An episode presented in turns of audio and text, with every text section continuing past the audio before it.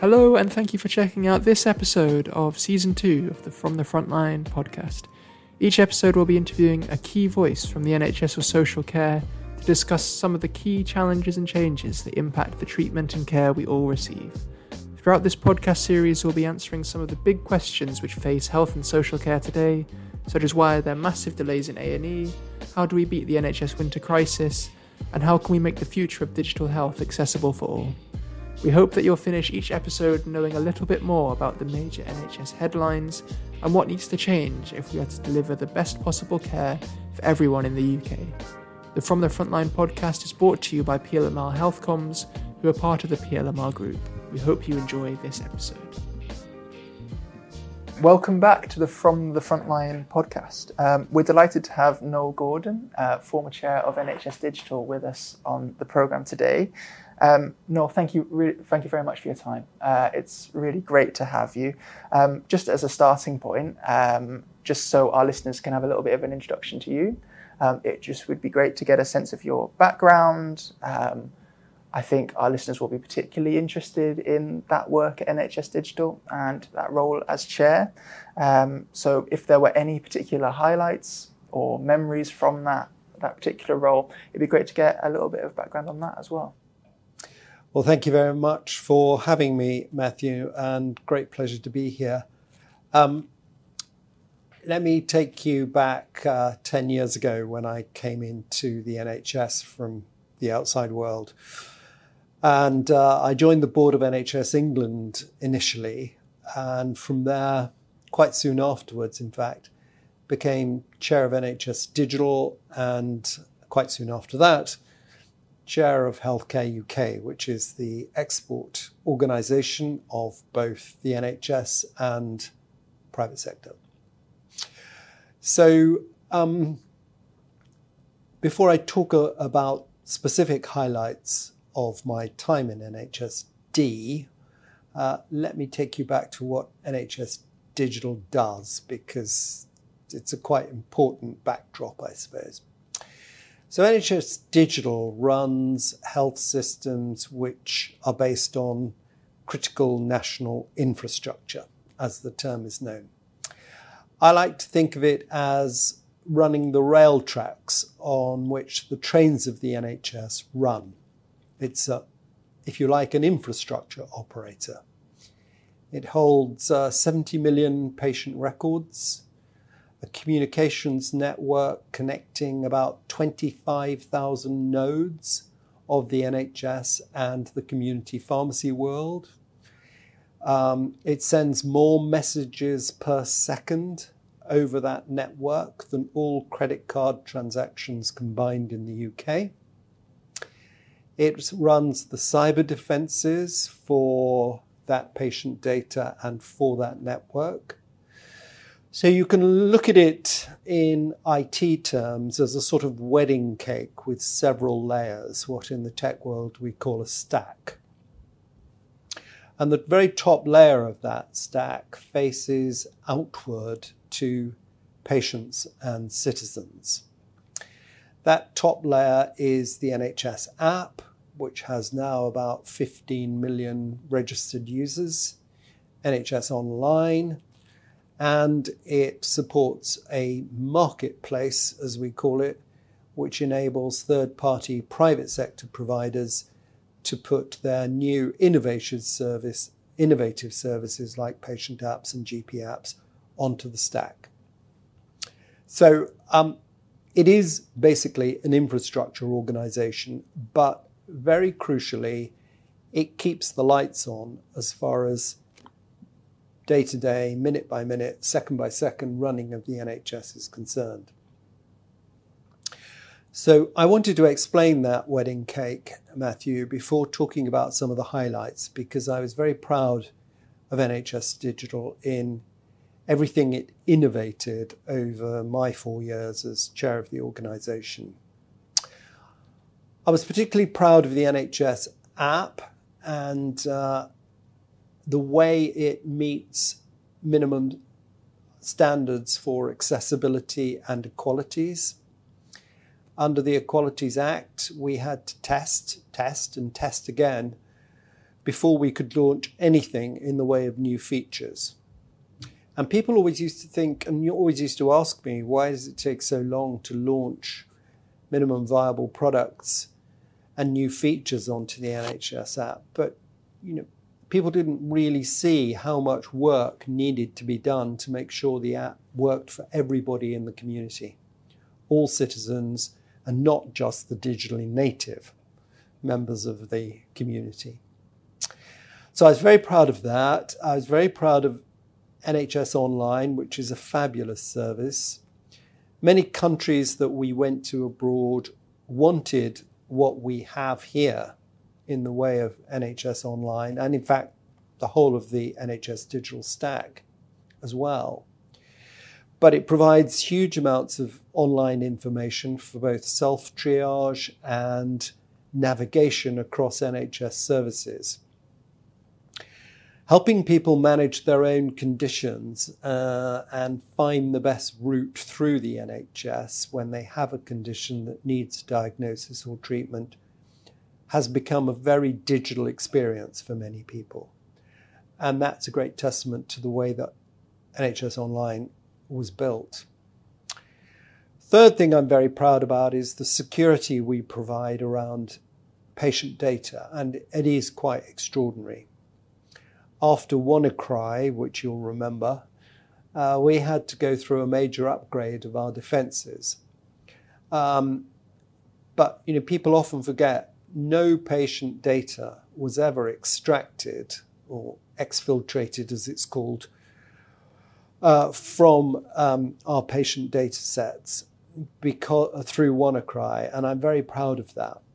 The threat identification systems that we use to anticipate where actors might choose to attack are probably world class now. And so I'm very proud of the way we protect patient data.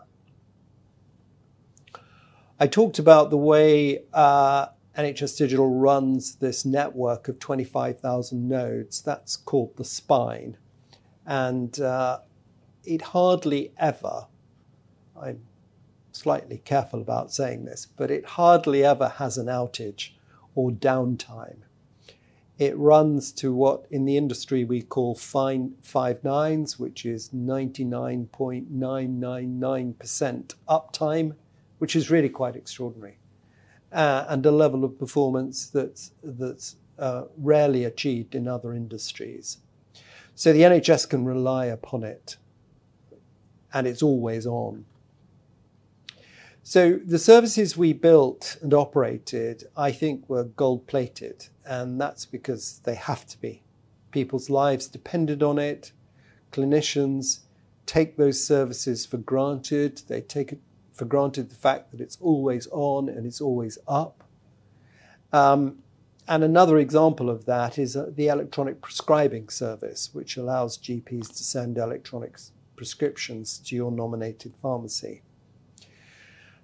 Um, the safety and reliability and convenience of that nationwide service is, is very impressive. impressive. So I look back on my time with NHSD and I'm very proud of what I call the hidden gem in the NHS. Um, you never see it, but it's always there. It's always on, and you would you would notice if it was not available at any point in the day, rather like an ATM machine is often down, but it isn't. The rail tracks always work, and while it's the rail tracks are not as cool as some of the shiny trains that run on our tracks. Um, it is uh, it is an extraordinarily efficient and well managed and well organized capability that sits inside. Other countries wish they had what we've got, and that's probably the greatest compliment we can pay to it. Yeah, absolutely. I think you're completely right in that description of the NHS's digital capabilities as something akin to the an unsung hero, I suppose, particularly thinking of the COVID 19 pandemic in that regard. Uh, fascinating that you mentioned a couple of points around um, accessibility of digital health um, in particular. Um, I would love to just take a step forward, I suppose, um, from that work as the chair of, of NHS Digital. Recently, you've been um, working as an expert advisor for the Health and Social Care Select Committee um, on their ongoing inquiry into the digitisation of the NHS. Um, it's worth noting for our listeners that the expert panel that you were a part of has recently published some findings as part of that inquiry. Um, it'd be great to get a sense from your position on that panel um, and with that broader inquiry in mind, I suppose. Um, were there any particular parts of that report or the inquiry that you think are particularly noteworthy um, that you would like to highlight to listeners? But also, I suppose um, it'd be great to get a sense as to any indication that you have of the future direction of travel of that inquiry more broadly, I suppose, and what happens next. Yeah, um, it's an important mission of the Health Select Committee to evaluate how the NHS has delivered against various government commitments over time. And so every six months or so, the HSC chooses a different aspect of the NHS to assess. Um, and uh, particularly to look at how well commitments have been delivered. So, prior to this investigation into the commitments made around the digital transformation of the NHS, the HSC chose to look at the workforce, NHS workforce, and how commitments have been delivered there. The methodology it adopts to evaluate performance is derived from the CQC, so there are four levels of rating that are applied. We selected nine commitments made by ministers to examine in this particular study, and uh, we could have chosen probably 20 or 30 others, but we had to choose a limited number given the time we were that were available for uh, to us, and so we chose nine that nine clusters of commitment that seemed particularly important. They included commitments around the NHS app, patient data, procurement access for SMEs, uh, and workforce readiness, digital literacy, for example. The point is to compare really what ministers committed to and whether funding was made available to support those commitments, whether the sequence of commitments were aligned properly and built on one another, whether they were the right commitments to make in terms of public demand, and whether the timescales that were forecast were realistic. The overall summary that the, um, the committee came to or concluded on was that progress on digital transformation in the NHS, while there are many beacons of success, the overall progress made against commitments um, was inadequate. And there were probably three or four main reasons for this. By the way, I should say in passing that we we don't just make these uh, um, assessments in a closed room. We go out and we got submissions from over 50 different organizations, and we hold a number of round tables with various representatives from different stakeholder groups, including patient groups. So it's a pretty rounded piece of analysis that informs how the final decisions are made. Um, four really root causes, I suppose. The first was that many commitments were made without due regard as to whether the building blocks were in place to assure that those commitments were actually deliverable. Um, those could be technology commitments, sorry, technology building blocks, they could be workforce building blocks, they could be funding. But uh, what we found is commitments were made without real assurance having taken place that actually they were feasible.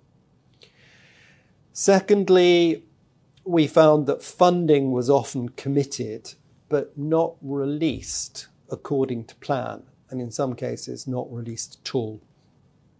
And of course, with big technology and digital transformation projects, one thing you need up front is certainty that the money is actually going to be available according to your release plan.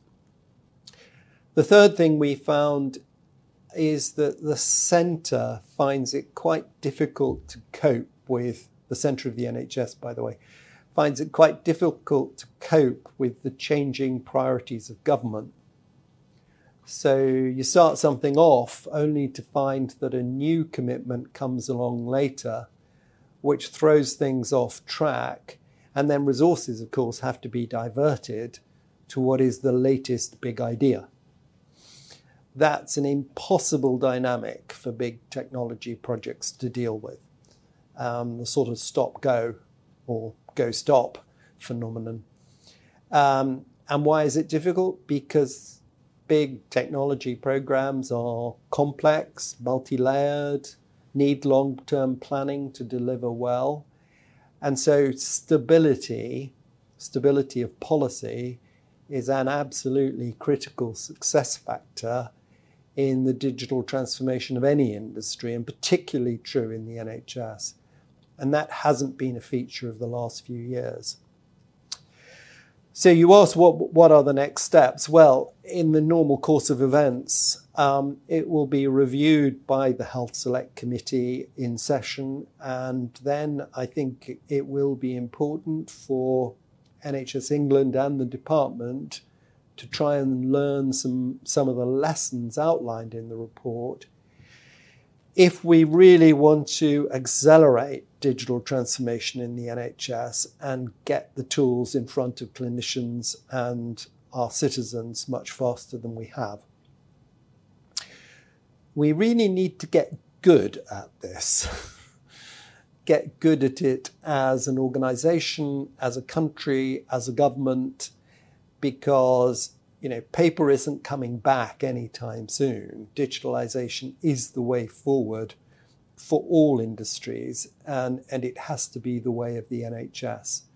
So I hope um, the work of this expert committee, uh, acting on behalf of the HSC, is going to make a small contribution to accelerate accelerating how we do big trans, big digital transformation in the NHS and in social care faster than we have done so far. Fascinated by your mention just there of the relationship between the centre of the NHS and government and um, how the changing tide of government policy can impact on the centre of the NHS's ability to actually enact those policies. Um, I also completely agree with your thought just at the end there that digitisation is the future of the NHS. Um, I suppose with that in mind, it would be great to get your sense as to um, what the role of the centre of the NHS could and should look like, I suppose, in the future when it comes to digitisation. Um, we had Simon Bolton, um, former CEO of NHS Digital, on, on the podcast um, a couple of weeks ago. Uh, one of the things that he mentioned, which I thought was quite interesting, was um, his desire that the centre, and I think he was referring particularly to the Transformation Directorate in this, um, was more opinionated, dare I say, more forthright, I suppose, in the kind of direction of travel that it's set for local NHS hospitals and trusts in terms of what it should be doing when it comes to digital. Um, I suppose uh, it would be great to get your thought if you had any reflections on that particular point, but um, I suppose more broadly um, as to what you see the centre of the NHS's role being in that future of digital. I think there are three dynamics to watch for over the next 24 months in the bigger landscape of the NHS. Uh, the first, I would say, is the merger of NHS Digital, NHSX, uh, Health Education England into the centre, NHS England itself, which is, you know, a huge organisational mashup.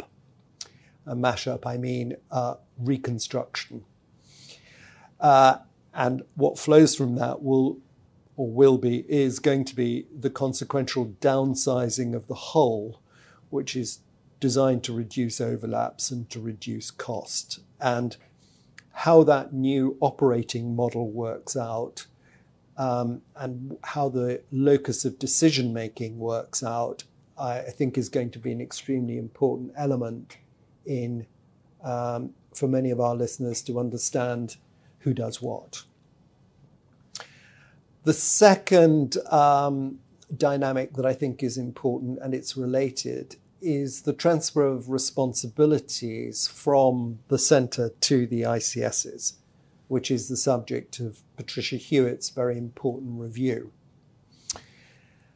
Which decisions about technology uh, shift from the centre to the ICSs is going to change the locus of decision making quite significantly, but also the priorities. Uh, rollout of EHR systems is one example. Patient facing apps might be another. And in any review of this kind, um, the first question to ask is what should the centre do that only the centre can do? In my opinion, and of course, I do not know at all what Patricia will conclude, um, the centre should keep responsibility for four things. One is national infrastructure, the rail tracks that I described a few moments ago. Two is patient data. Three is nationwide service software like screening systems, vaccination systems, security and safety systems. Um, and fourthly, I think it is setting the policy and standards and I could include in that Simon's point around being more opinionated. Well, in reality, what that meant was the publication by NHSX about a year ago of something called What Good Looks Like. And that was the vehicle really for transmission uh, of what opinions the centre had about the rollout into the ICSs. So I think those four things are really things that only the centre can do and should do. Um, there is also uh, a major question around how do you avoid a thousand flowers blooming and which flowers do you want to bloom? Well, I think in the transfer of responsibility in the digital transformation sense to the ICSs is we are going to have much more say uh, in the way that the ICSs decide to use some of the digital assets of the NHS that suits yet their locality, it suits their geography, suits their population, it suits their pathway design and it suits their own um, social determinants of health.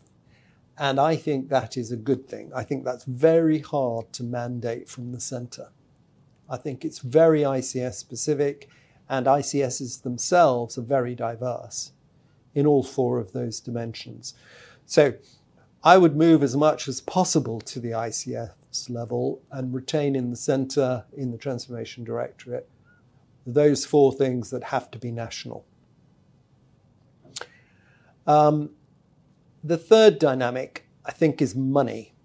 Now, it's been a truism of the last few years that when the NHS gets into financial difficulty, typically in the last quarter of the financial year, the first place to look for budget cuts is digital and technology programs curiously, they've always been regarded as a slightly discretionary um, category, which I think is wrong thinking.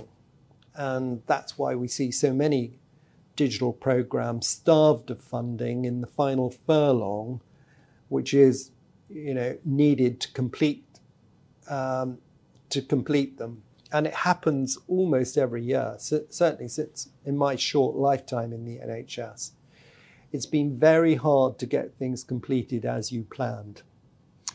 Um, the new hospital build program is the shining example. EHR rollout is another. You might think it odd of me to include the new hospital build program as an example of, of where digital cuts can, can hurt. But the point, of course, about the new program was to think very differently about what the future hospital what the future uh, hospital of the future should actually look like in a digital age. So it's very, very relevant. And some very bright minds have applied themselves to this task. Yet we don't know now uh, whether we have the funds um, to make that future come alive or not. So it is very relevant to the whole issue of money and discretionary budgets. Um, the fourth dynamic, I think, is is the big opportunity that the ICSs will have to get a full grip on what, which digital solutions work best for them um, with their demographic, their geography, their set of patients' needs, their set of estates that they inherit as part of their legacy.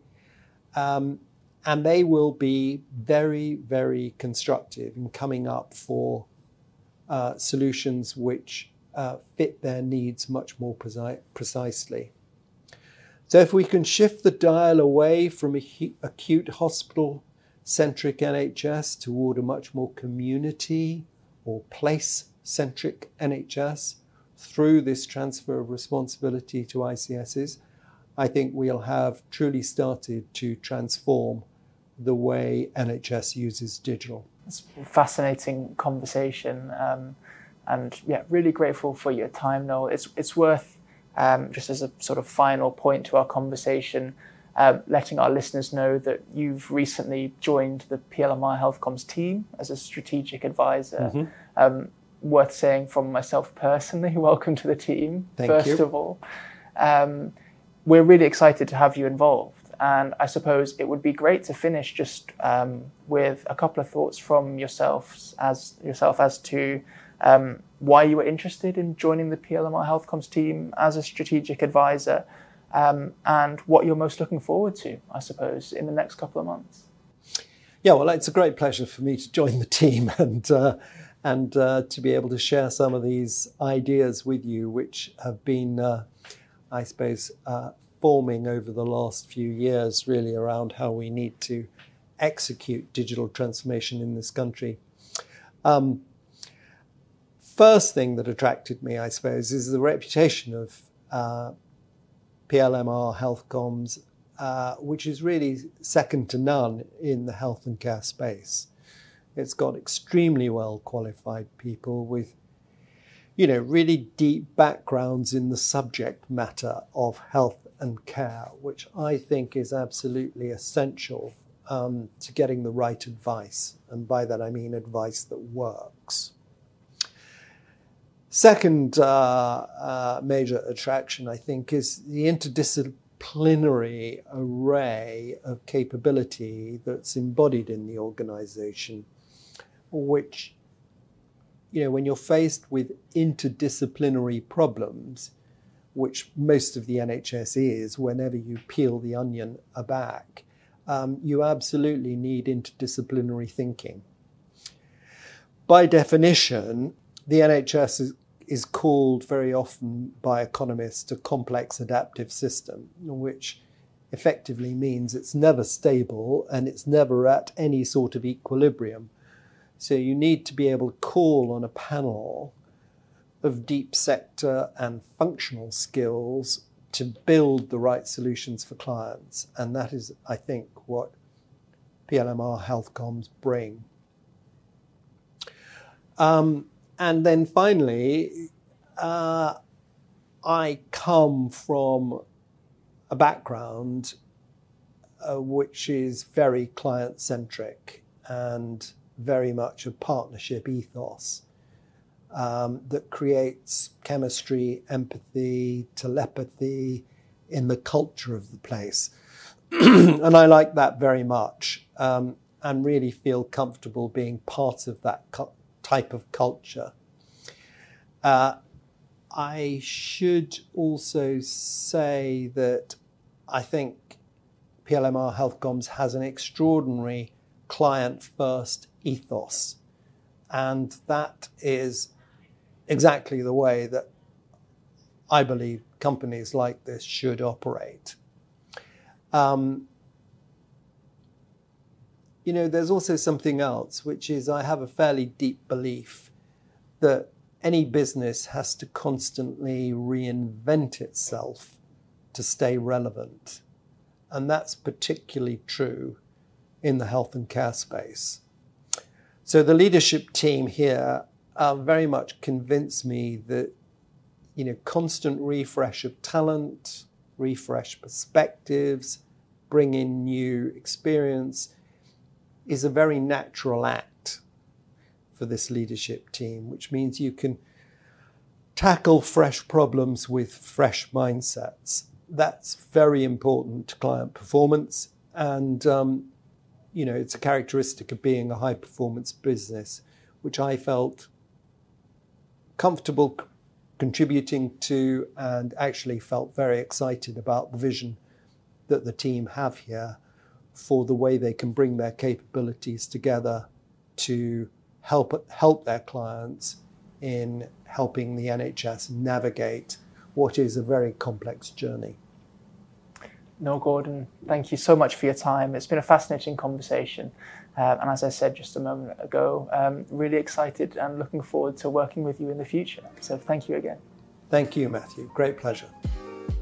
Thank you for listening to this episode of the From the Frontlines podcast. If you have any thoughts about our conversation or would like to get involved in a future episode, please email from the front line at healthcommsconsulting.co.uk.